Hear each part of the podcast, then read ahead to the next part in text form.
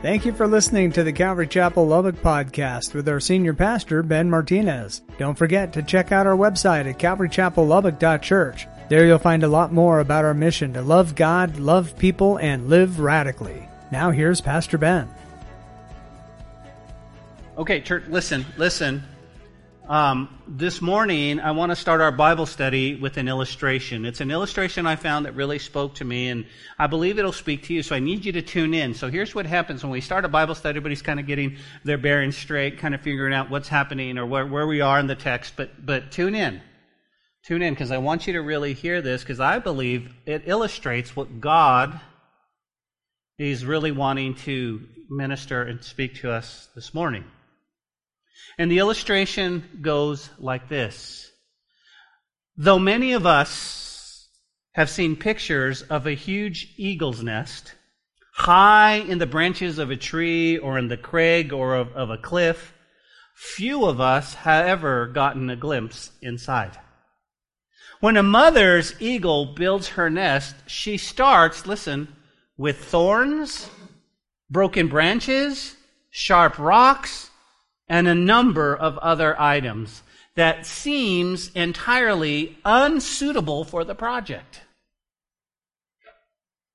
But then she does something interesting. She lines the nest with a thick padding of wool, feathers, and fur from animals that she's killed, making it soft and comfortable for the eggs. So you understand, I'm going to read here just a little bit, but she starts her nest off with thorns and, I mean, think about this. This, this broken branches, sharp rocks, that's underneath.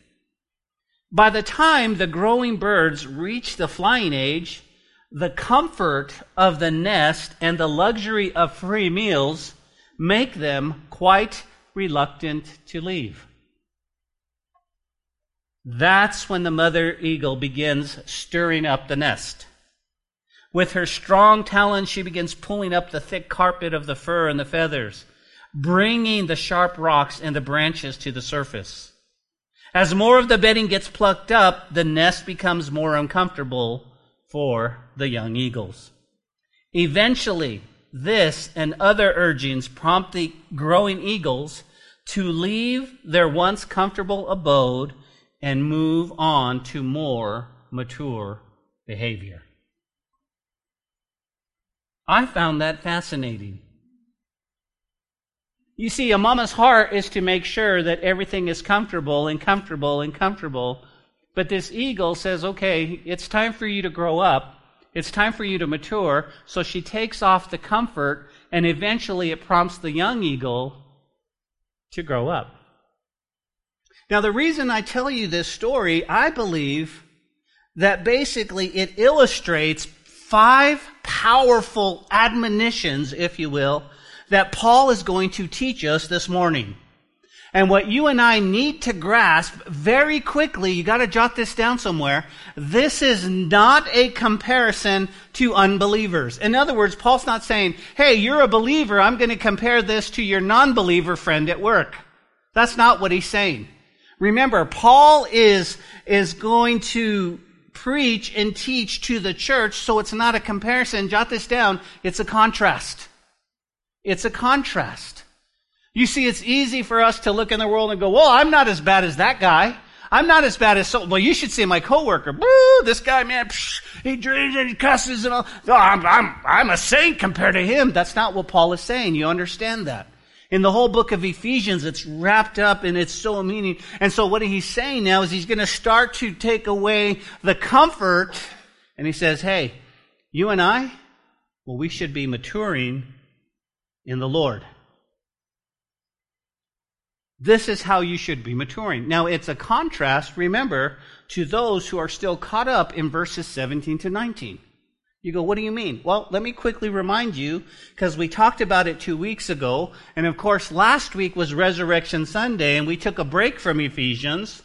So, by way of reminder, here's what we learned that sometimes believers refuse to grow up. Sometimes believers refuse to grow in the Lord. You remember the jingle, right? I don't want to grow up. I'm a Toys R And we talked about that, but they're not talking about being a Toys R Us kid. But you have believers, Paul says, that are refusing to grow up. They're refusing. And we discovered seven signs, seven signs that you're not growing in the Lord. Now, if I can have your attention for just a moment, this should be the natural reaction of somebody who gets saved. Somebody who gets saved, you ask the Lord, it's, you're, you're born again from above. It's a work of God's Spirit. It's not the pastor that leads you or so forth. It's a work of God's Spirit. Can I get an amen? The pastor is instrumental or the person is instrumental, but it's the work of God's Spirit in your heart. At that point, you're like a tender plant starting to grow. And you have the water of the Word and you have the sun and you have all of the stuff to help you grow. But sometimes Christians go, nah, nah, not going to grow. I'm not going to grow. Can you imagine if you're a green thumb in here and you decide, hey, I'm going to try to grow a garden, I'm going to try to grow things, and then, and then your plant said, I don't like the way you're doing this, I'm not going to grow. You do everything in your power to help that grow. So we should be growing. But Paul says there's seven signs that you're not growing. And you go, what is that? First and foremost, jot this down, is found in verse 17. It says that you should no longer walk as the Gentiles walk. You go, what does that mean? He says, listen, guys, you know how you know you're not growing? If you're still worldly. Worldliness. Worldliness. You go, well, what's worldliness? I'm not sure. As believers, am I on? Okay. As believers, when you're walking in the flesh and you're causing division with people. When your heart hasn't changed to walk humble under the submission of Jesus. See, worldliness, listen, listen, Christian, worldliness is when you fight for your agenda. Well, this is how I think it should be. Instead of walking in humility and being a blessing to those around. Paul says, You're still walking like you did when you first got saved. You're still walking like that.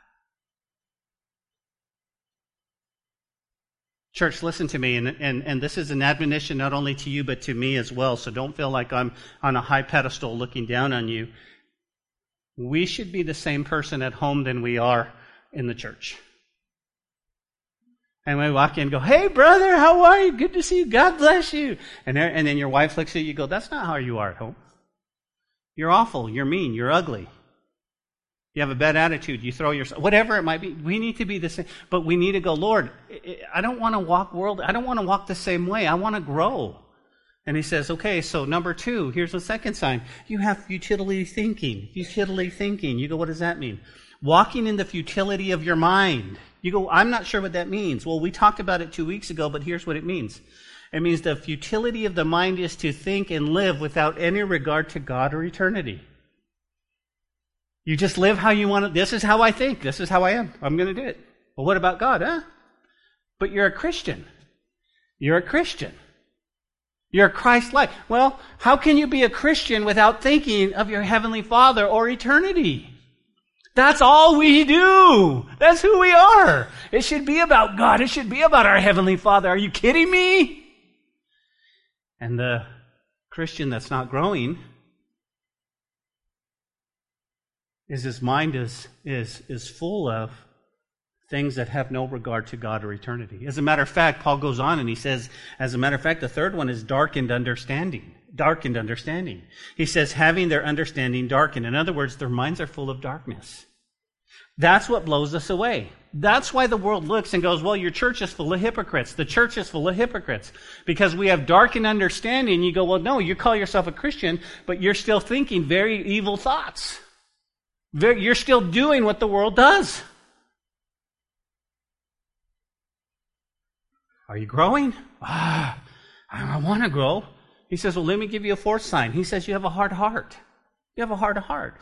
He says their minds are full of darkness. They wander from the life God gives because they have closed their minds and they've hardened their hearts against Him. Church, here's my admonition to you. Don't harden your heart against the Lord. You see, chapters one through three, we've been given such an amazing blessing. We have spiritual blessing in high places. We were once dead. He's made us alive. There's so much he gives us in the first three chapters. But, but Paul is saying that there's some believers that hard, they're in their heart.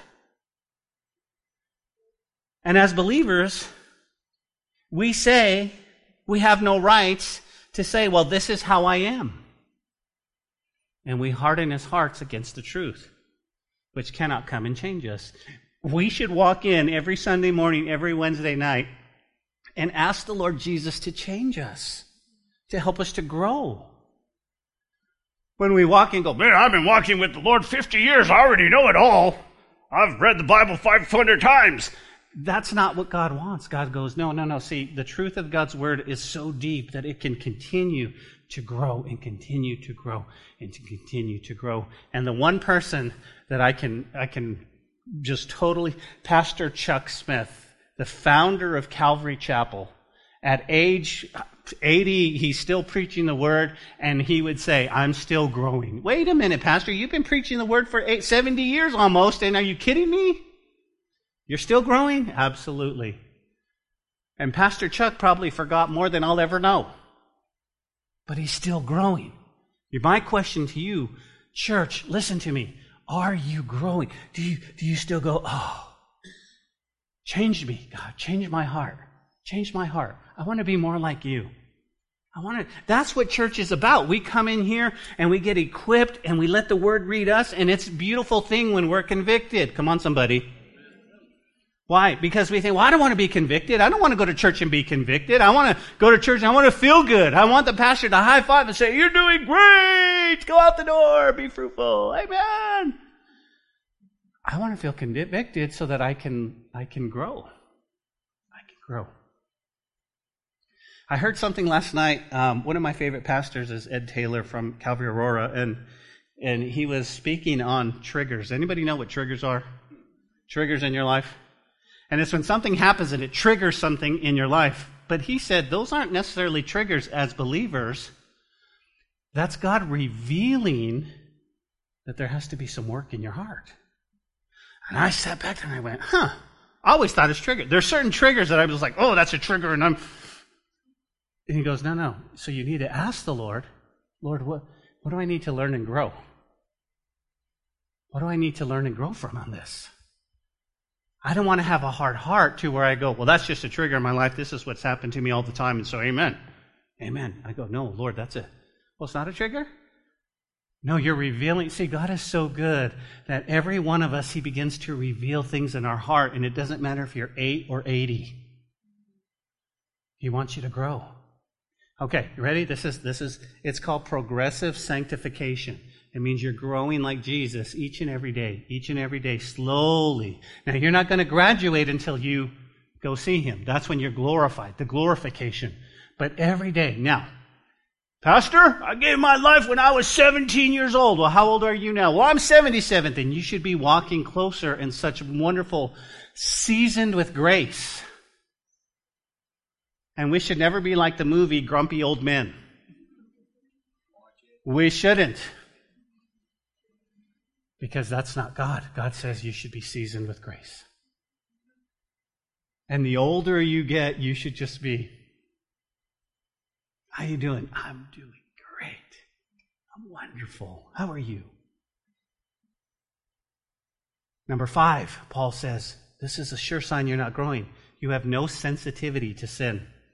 Ephesians 4:19 says, "He who past feelings have given themselves over to lewdness to work all uncleanness with greediness. He goes, You being past feelings, in other words, you have no sense of shame. It means sens- senseless, shameless, hopeless, the ultimate result of a long processing of habit or habitual sin. In other words, you can do something and you have no sensitivity to sin.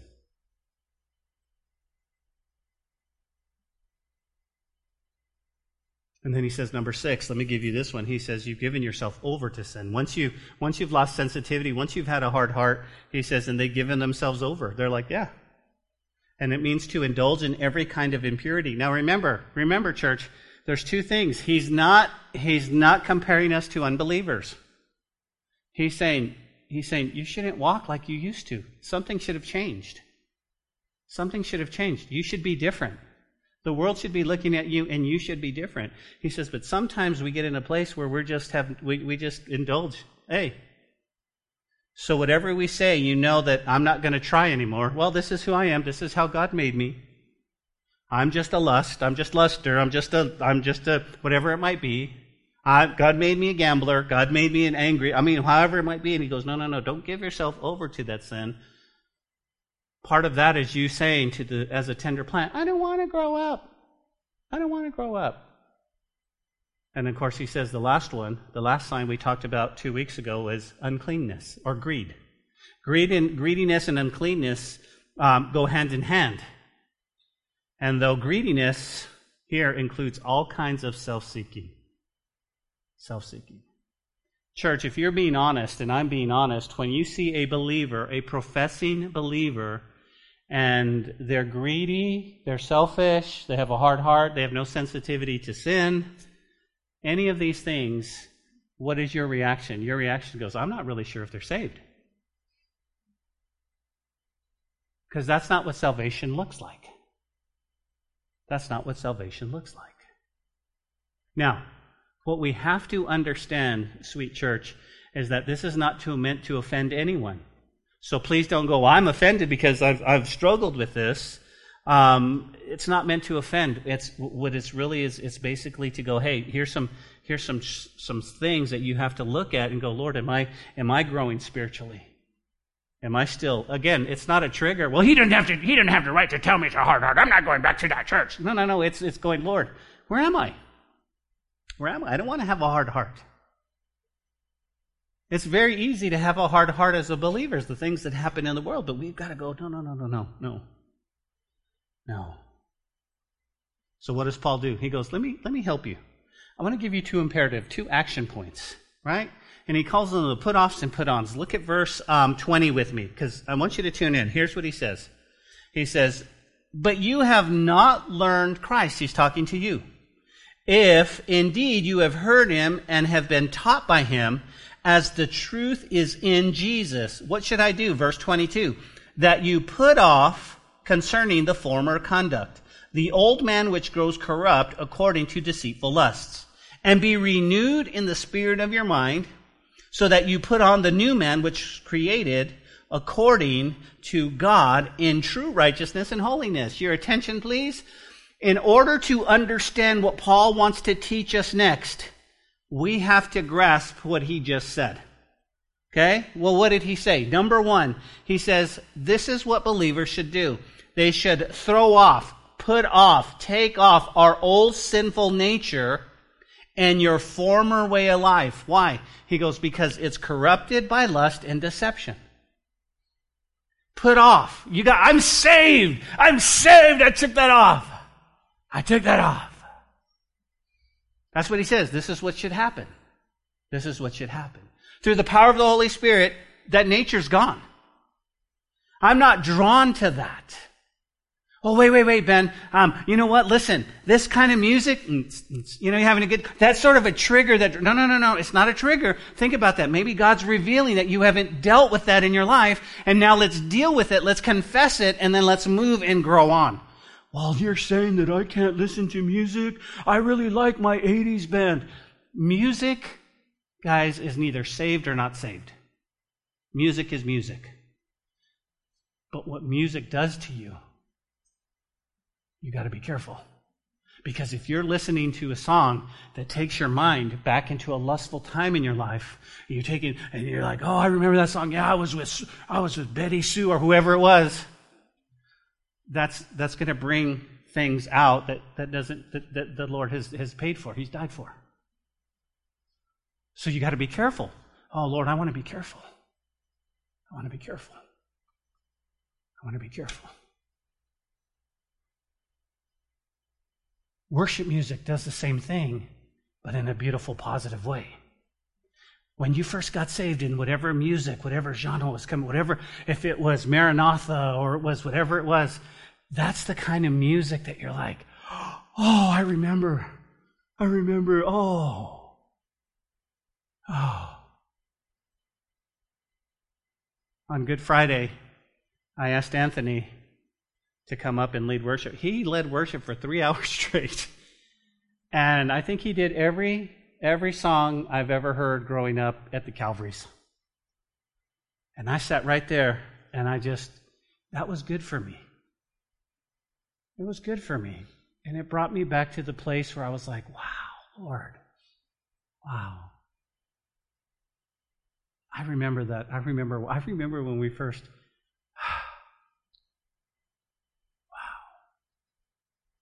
When I first got saved, my friend, my best friend, introduced me to Jimmy Swaggart, his his piano playing, and um, and and I'm I'm I'm 17 years old, right? I, nobody listens to Jimmy Swaggart worship or whatever. I mean, I'm seven. I'm I'm listening to. Never mind. I won't tell you what I'm listening to. But you guys. But he's like, hey, listen to this, and so even to this day, I'll listen to some of old Jimmy Swaggart stuff, and it just reminds me when I first got saved. And it brings me and it strengthens me, guys. So I want to, I want to what? I want to throw off the old nature. But he says, you got to do something. What's the imperative? Jot this down. He says, you got to put on the new nature. The new nature. Created to be like God. Righteous and holy. That's what he's calling us to do. Now, in anywhere of this, did he tell you that you have to be perfect? Did he tell you that? I mean, he said, just put on the new nature. Let me do that work in you.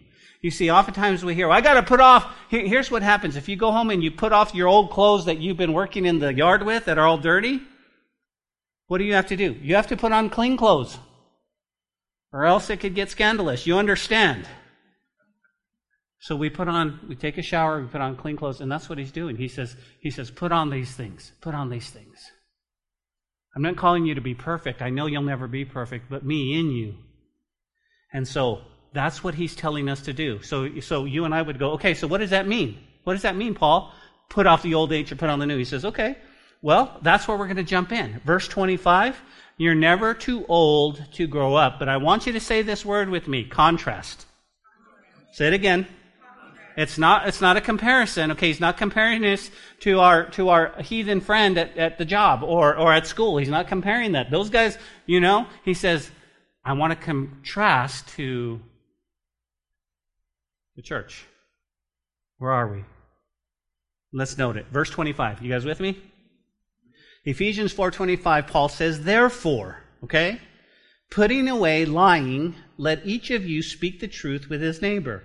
For we are members of one another. Guys, whenever we see a therefore, we always need to go back what it's there for. And he says basically what we just covered. He says, he says, listen, this, you, there's seven signs you're not growing. And here's what I need you to do. Put on, take off that old stuff, throw away that old nature, it's done. He's dead.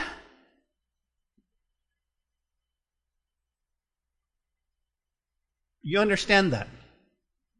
So part of putting off the old nature is realizing that you died. And I'm curious do you have an obituary of your life? You said, That's really weird, Pastor. No, no, no. Interesting. Last night I was sitting on my recliner and I was going through old pictures. I was going through old pictures. And I realized that I had saved a clipping on my phone of a person by the name of Benito Martinez, who they used to call Benny. That was me who died in 2020. The only difference was he was 10 years older than me. And I looked at it and I was like, wow, that's what my obit's going to look like in real life. It might say pastor now. I mean, I get that, but but on a spiritual sense, when you put off the old nature, when you got saved, that person died. There's obituary his obituary. And then the resurrection, come on, somebody, you're going to get this, It's when the new person comes up and goes, hey, but I'm still alive. Galatians 2.20, I'm crucified with Christ. Nevertheless, I live, yet not I, but Christ who lives in me. That's the life you live, Christ living in you. You're like, okay, I'm with you, I'm with you. So, What should we do? He goes, Paul's really simple. He says, um, therefore, putting away lying. You ready? Stop lying. Stop telling lies, That's what he says. He says, let us tell the neighbors our truth, for we are all parts of the same body. Guys, if you have a pencil handy, um, putting away in the Greek, I want to show you this. It's very interesting because he says, having putting away once and for all. He's not going, well, I lied for a season, or I'm not lying for this. I'm reading really, really good. I'm not lying. Paul says, no, no. Therefore, once and for all, as believers, you need to stop lying. You need to stop lying. You see, it's never, we're never too old to grow up. Paul's saying it's time to grow up. How do we grow up? As believers in the Lord Jesus, guys, we need to stop telling a falsehood. Stop lying. As a matter of fact, several other places, but Paul gives us a direct command if you're taking note Colossians 3 and 9. Colossians 3 and 9, he writes to the Colossians and he says this Do not lie to one another. He says, Since you have put off the old man with his deeds. How, listen to me, look at me. How easy it is as believers to tell a lie. To tell a lie. We have to be so careful. We should always think before we speak. I know that some of us will tell a lie in order not to hurt somebody's feelings. Men? Men? Honey, does this dress make me look fat?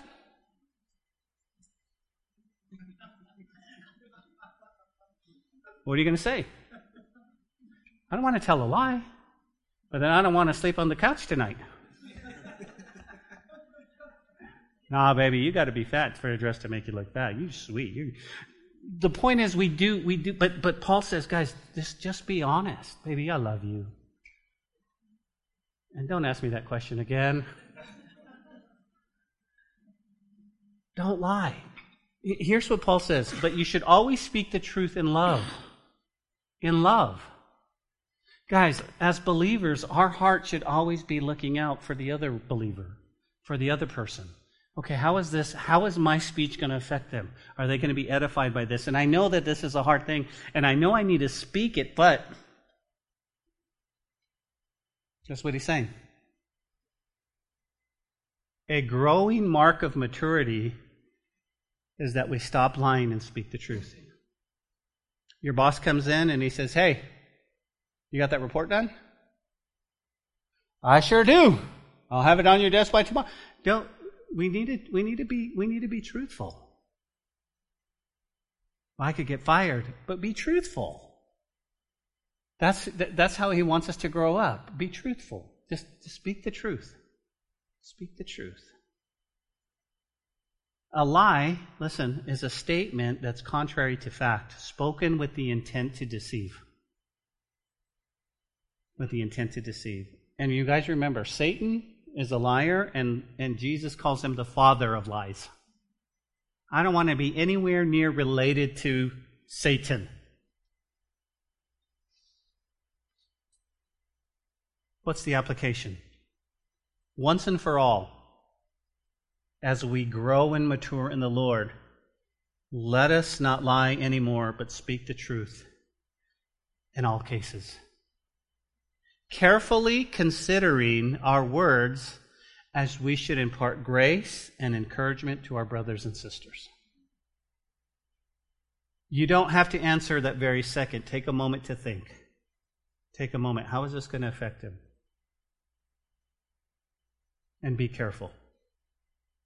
That's the first one. Stop lying. Paul, Paul's really adamant about this, but he, go, he gives us number two. Notice the second illustration. Very powerful admonition, verse 26. He says, Be angry and do not sin.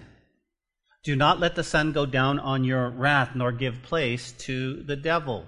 Now again, Paul says, he says, be angry, but do not sin. So, so he's saying that, that there's an anger that's not sinful. You ever have a righteous anger? You ever have that? Oh, I do when I see when I see when I see them going after our kids.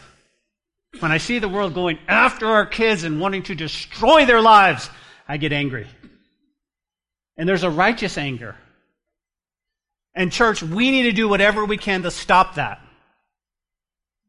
They're trying to destroy. Listen, I've got a nine year old granddaughter, I've got a one year old grandson, and you guys know you have grandkids, you have grand, but they're trying to destroy. They're trying to destroy our college kids' lives. They're trying to keep filling them with worldly stuff. No, this is the Word of God. You see these three up front? They're going against the norm. Everybody else is running this way. They're going, no, we want to learn God's Word. Guys, there's a righteous anger. But whenever we get angry, we don't allow it to stay and fester because then it gives the devil an opportunity.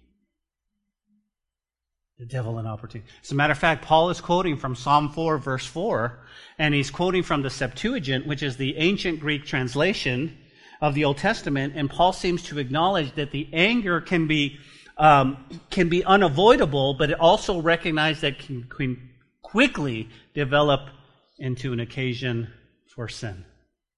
So, what's he saying? As growing, maturing believers, we need to control our anger.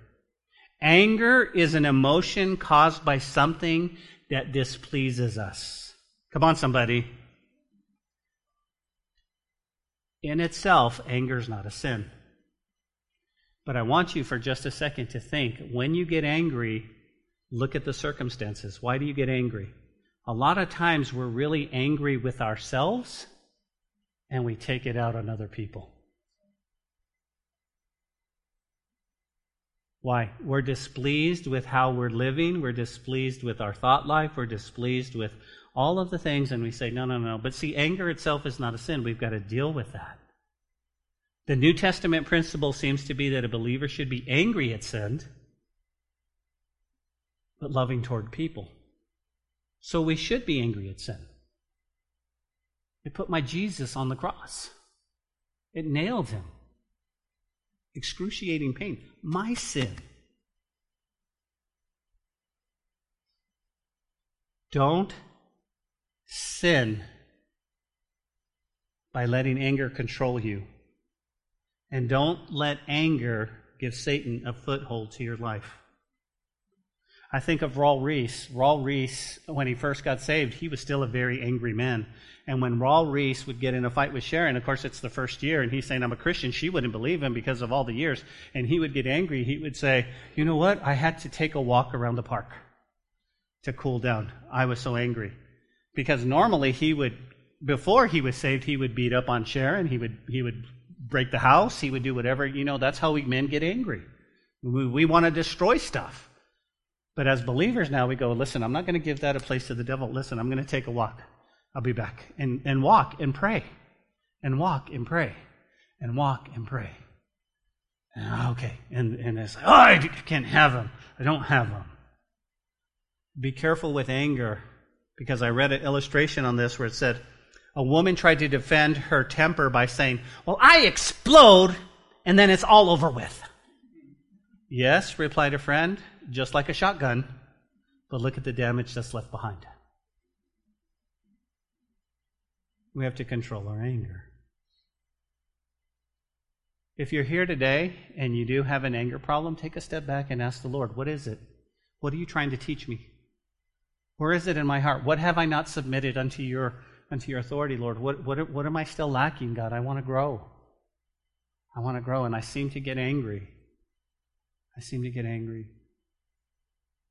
There are times in my life, you know, true confession, um, in my times that I was angry at a certain situation, whether it's in my marriage or in my own life, and I would take it out on our poor dog. Not that I would beat him or anything, but I would yell at our dog because he wouldn't listen to me. And the Lord knocks on my heart and he says, Who are you really angry at? Are you angry, angry at your dog? Are you? And I was so convicted. It's like, Lord, I'm sorry. He's a dog. He's your best friend. He, you know? And he'd say, I know. Who are you really angry at?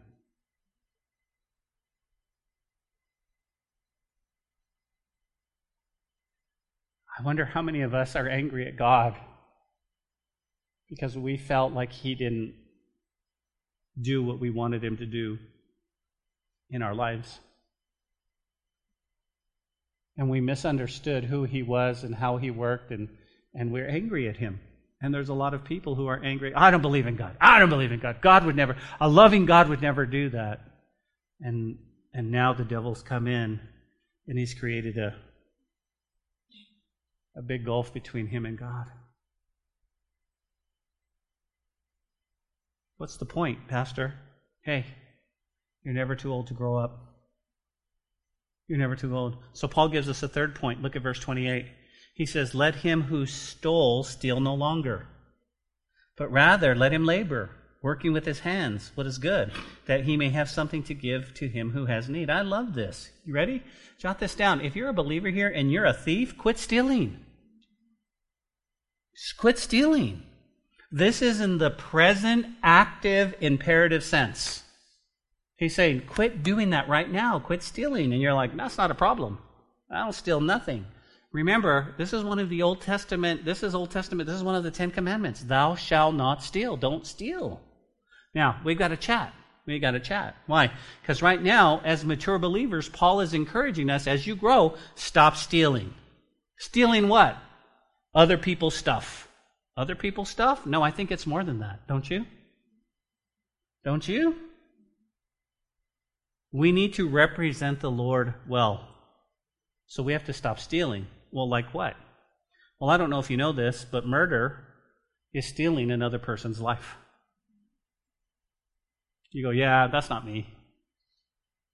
Bring it, Pastor. Okay. Adultery is stealing another person's wife.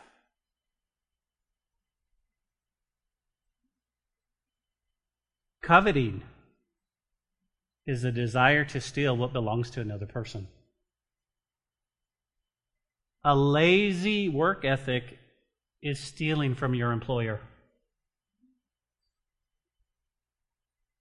When you go, you give them eight hours. If you get paid for eight hours, you give them eight hours. You don't steal paper clips. Oh, they'll never miss it. You just don't steal. That's just what he's saying. He's saying, Pastor, you're getting really nitpicky. I mean, a paper clip, come on. No, but see, here's the problem. We'll take a clip, we'll take this. Oh, I, I grab this, you know, whatever it might be. Now, if your employer gives you pens, take pens. I don't care. But you guys know the the principle is is you can start very small, and then all of a sudden you end up in the news for embezzlement,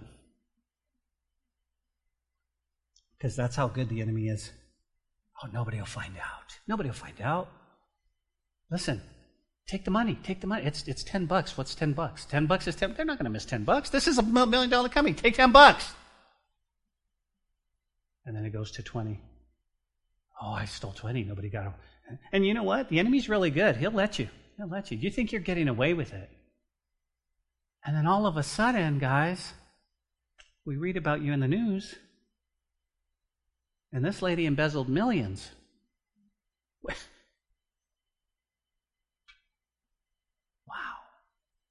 as believers, guys, he's saying, what's he telling us? He's saying, remember how you used to steal?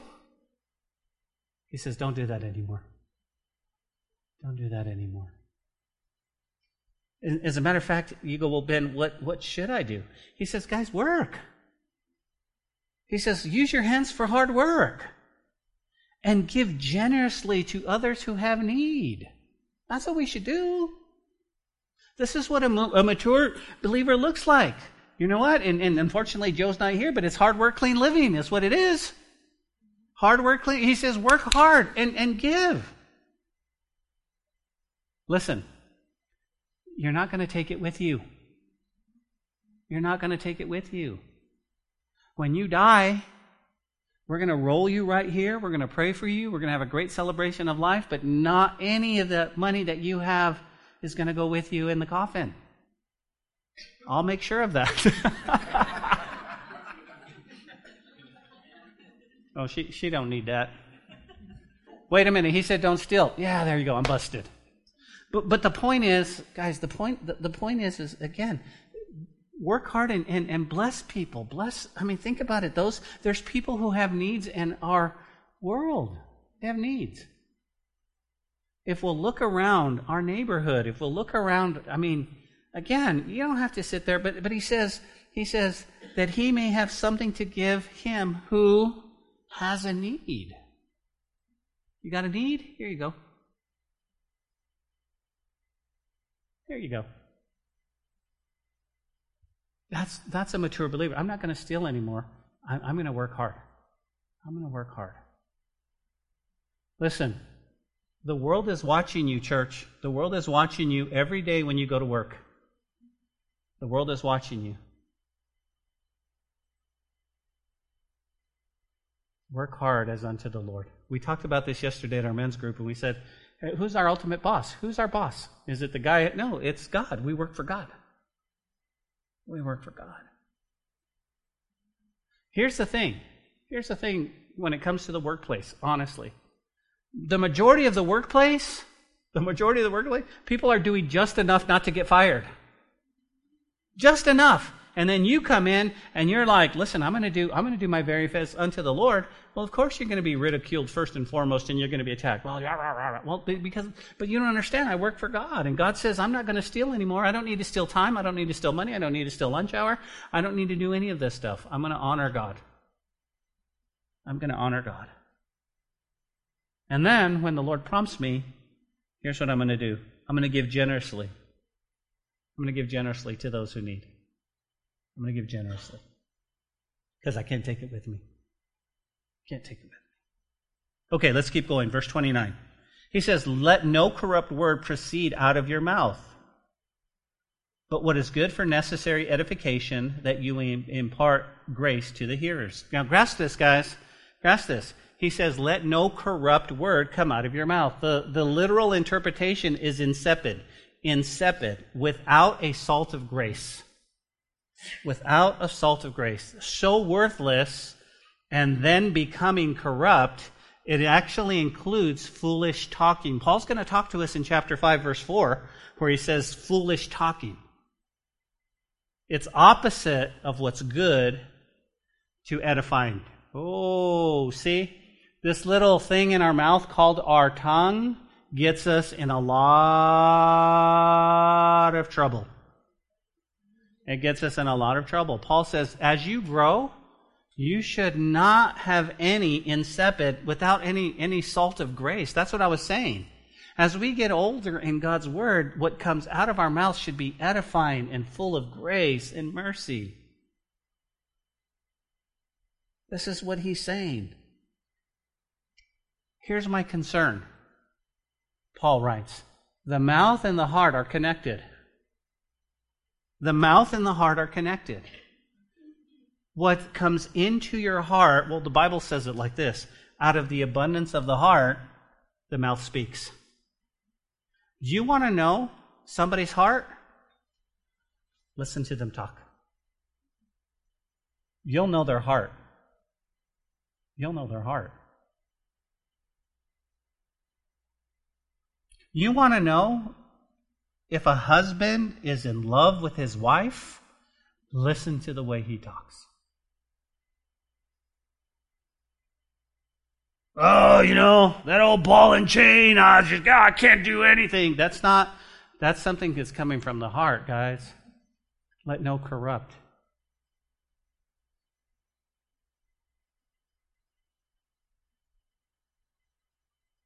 What you put in your heart is going to come out through your mouth.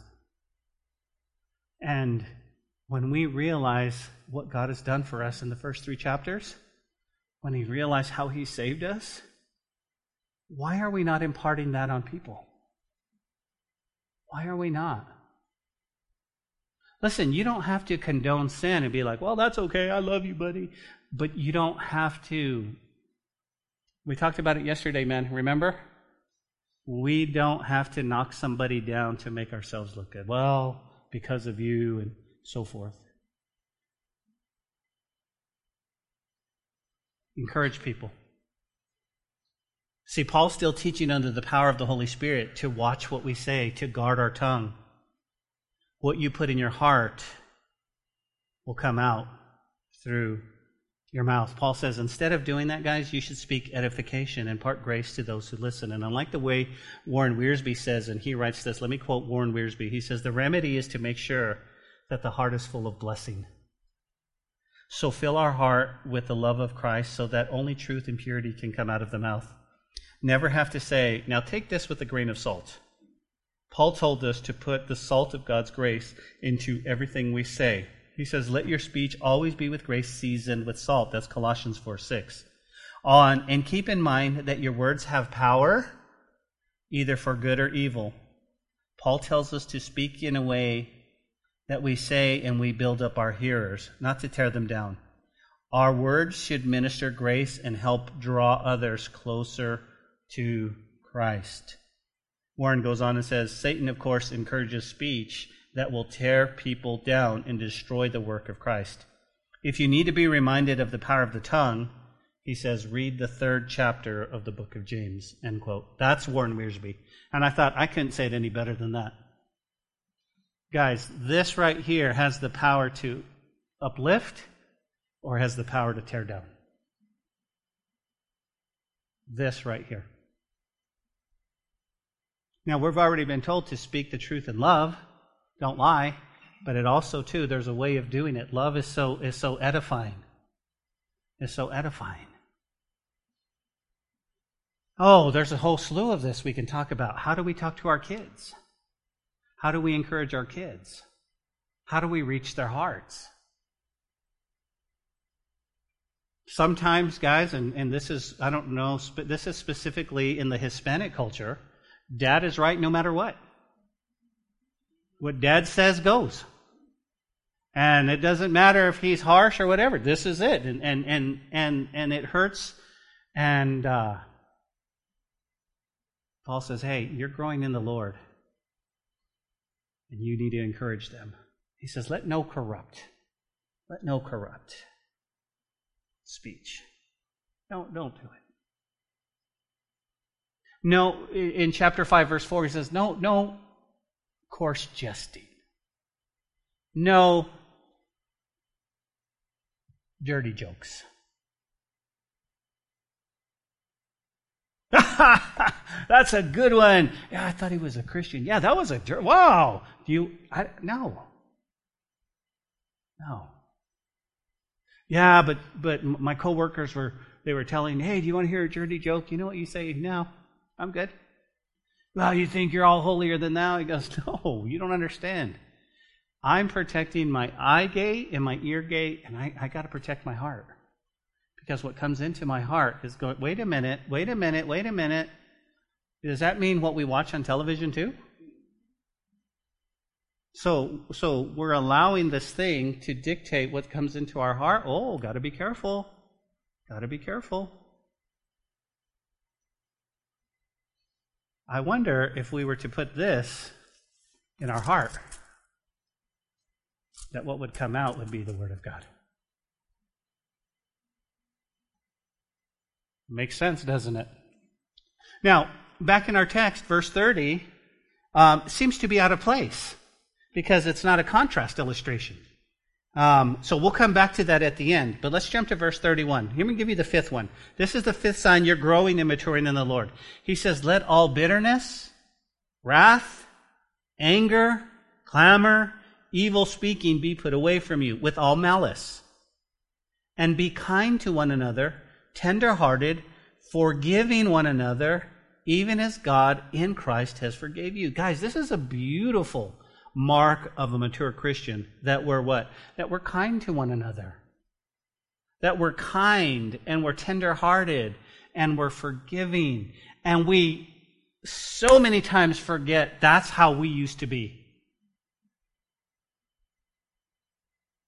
Well, if you would read the Bible like me, then you wouldn't be that way. No, you remember how you were like that when you first got saved? But Paul exhorts us, guys, to get rid of all bitterness, rage, anger, and harsh words. Harsh words and slander. He says, as well as all types of evil behavior. He says, put off the old This was sad when we're in the world, but we should not be characterized this as believers. Instead, we must be kind, tenderhearted, forgiving one another. You go, forgiving? Yeah, the Greek word here is very interesting because it implies not only forgiving, but it's doing it with a gracious attitude. This is what Paul is saying. Paul uses the same word to describe God's forgiveness. God not only forgives you, but he does it with a gracious, loving attitude. God's not sitting there going, ah, Ben, Ben, Ben, Ben, Ben, Ben, Ben. Again? Gabriel, what am I going to do? Well, you're going to forgive him, Lord. Yeah, you're right. All right, I guess. Now, now move along. God doesn't do that to us, does he? When we come to him as Abba Father and he forgives us, he goes, Oh, mijito. Hey, my son, come here. I forgive you. I forgive you. Hey, but we need to grow. We need to grow. Why? Well, listen to me. You ready? At Calvary Chapel, it's okay not to be okay. But it's not okay to stay that way. It's okay to come in and go, I'm messed up, man.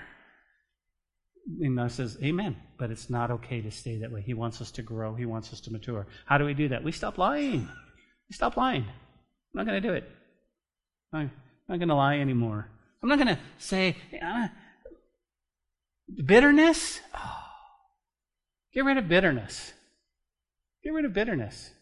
Why? Because bitterness is the only thing that kills you. You're bitter at somebody else, doesn't hurt them. Doesn't hurt them. You know how you know how a root of bitterness starts? A little bit. And it grows into a big tree. Yeah, I forgive you. I forgive you. Yeah, amen. He says, get rid of rage. Why are you angry? The harsh words. Man, that's a lot of work we got to work on, don't we? I can't do it myself. I need I need the Holy Spirit. I need the Holy Spirit. But he says to be kind. You know what it means here, guys? Very interesting. It means to to keep becoming kind. To keep working at it. To keep working at it. Takes a lot. It takes a lot. Pastor, your point. Listen, it's you're, you're never too old to grow up. Pastor, I've been walking with Jesus since I was 17, 16, 15. I gave my life when I was seven. But he's saying, grow up. Grow up. You're never too old because he gives us five, what? He gives us five imperatives, guys, that, that we should be maturing. But let's double back to verse 30 because it seems like uh, to mean that we, that when we keep the old man alive and we don't put off we grieve the Holy Spirit. Look at verse 30 with me. He says, Paul says, and do not grieve the Holy Spirit of God, by whom you were sealed with the day of redemption. Here's the implication. The implication is that when we refuse to grow up, I don't want to grow up. I'm going to keep doing what I'm doing, but I'm not growing in the Lord. It's like the Holy Spirit is going, oh. And he says, don't do that. Don't grieve the Holy Spirit. Paul here seems to indicate that poor treatment of others can constrain the work of the Spirit, essentially denying or resisting God's indwelling presence. Is this a spirit filled church? I don't know. How are we behaving? How are we behaving? Because we're here to love, we're here to, to encourage people, we're here to feed them the Word of God but it's all based on the Holy Spirit living in us. Now, you got to go back. You got to go back in your mind because Paul tells us, he goes back, and, and I keep going back to this because this impacted me so much, where he says, You know what? I'm praying that you would be strengthened with might through the Spirit of the inner man. That, that's the one where he says, You've got to be strengthened. Because when you're strengthened with the inner man, when Christ dwells in your heart through faith, when you're rooted and grounded, when you're able to comprehend with the saints the width, the length, the depth, and the height of God's love, and that you are filled with all the fullness of God, guess what happens? It's easy to put off the old men. Yeah, done. I, am strengthened in the Lord. I don't need it. I don't want to do that. It's easier for me to be kind to my wife. It's easier to be tenderhearted that's what Paul is saying. Don't grieve the Holy Spirit. And so now, as the scripture read us, we take a step back and we go, um, Lord, is um, am I grieving you? Am I grieving you? Because because I want to. I, I I don't want to grieve you, Lord. I love you. I love you. And then we'll let the Lord begin to focus on that. Part of this series for us, church, is so that we can focus on the, those that are far from God. Okay? So we're understanding how we should grow so that when we speak to our coworker or we speak to the person at the grocery line or God gives us a divine appointment at our schools and our workplaces, then we go, "Yes, I'm seasoned with that. I'm seasoned with grace. I understand. I'm going to speak the truth in love and look for divine appointments." And don't freak out. I had one the other day. I was preaching divine appointments on Wednesday night, and then on Friday I had a divine appointment. I was like, oh, this is, you know, I mean, I was like, and then I composed myself and, and began to share the gospel. But God's bringing them. God's bringing them. Remember, church, remember the eagle illustration? What God begins to do is He makes us uncomfortable in this lifestyle so that we can grow and mature. And say, Oh, yes. Thank you, Lord. Thank you, Lord. Thank you, Lord. And He's wanting us to grow into strong, mature believers. And can I exhort you this this this we're headed in a world where, where, where the Lord's going to need strong, mature believers. We're headed in that world. We are, church, going to have to unify and be strong together. We can't be like the children of Israel when they came out of Egypt and they began to walk through Moab and such, that they weren't united together, that they had some stragglers. We can't have stragglers because that's when the Amalekites picked them off. We have to be stronger together, but we have to learn the Word of God. And that's why Paul comes back and he says, Hey, listen, listen, let me, let me do this. He says, Bitterness, let it go. Wrath, let it go. Anger. Listen, Christians will disappoint you. Christians will disappoint you. We, we do. We're not perfect and we'll say the wrong thing or we'll do the wrong thing and but we have to forgive. We go, oh, I, I understand because I would do that. I, I forgive. Amen. We don't talk bad about anybody. We don't ever bring, we never break down somebody or someone's ministry or whatever it might be in order to make ourselves look good. We never do that. When we do that, in essence, we're complaining about God. God, well, you put the wrong person in place. Well, you put Pastor Ben as a pastor. I don't understand that I could do a better job. You probably could. I'm okay with that. But God called me. And so I have to be obedient to Him. But I would never break down your ministry to make myself look good. And that's why you should never hear from this pulpit, well, that church does this and that. I mean, if it's a church that's nuts, I'll tell you. But, well, but if they're teaching the Bible and people are getting saved, amen. Because we're all on the same team. We're all on the same team. All right. As we close, let me give you a more modern language so that, and I want you to jot this down. And, uh, and I'll give you the contrast that well. First and foremost, he says, a maturing Christian has integrity. Jot that down. Integrity. That's the first part. Wholeness. Integrity. You're not lying, you're speaking the truth, right? Here's the, he goes, you shouldn't be lying, you should be speaking the truth. Can I get an amen? Okay. Number two, anger. That's really simple. Don't be angry. What's the contrast? He says, don't, don't let the sun go down or give place. Can I just exhort you? I meant to do it earlier, but let me exhort you. Okay, ready? If you're married, don't go to bed mad. Don't go to bed angry. Here's a biblical principle. Don't let the sun go down because it will give the devil a place. Husbands, if you have to go say you're sorry, go say you're sorry. Don't let the sun go down. Wives, don't go to bed. No, biblical principle. Don't let that, it'll give a place to the devil. Get it right. Get it right. Number three, stealing. Stealing. Guys, don't steal. Don't be a thief. He says, instead, work hard. Give those who have need. Number four, he says, watch your communication. Watch how you talk. Okay? Don't let no corrupt words. Don't don't don't try to dismantle somebody. You know, don't try to He says, you know what? Edify them. Encourage them. Uplift them. You know, look at somebody and say, I'm proud of you. I'm proud of you. I'm proud of you, Haas.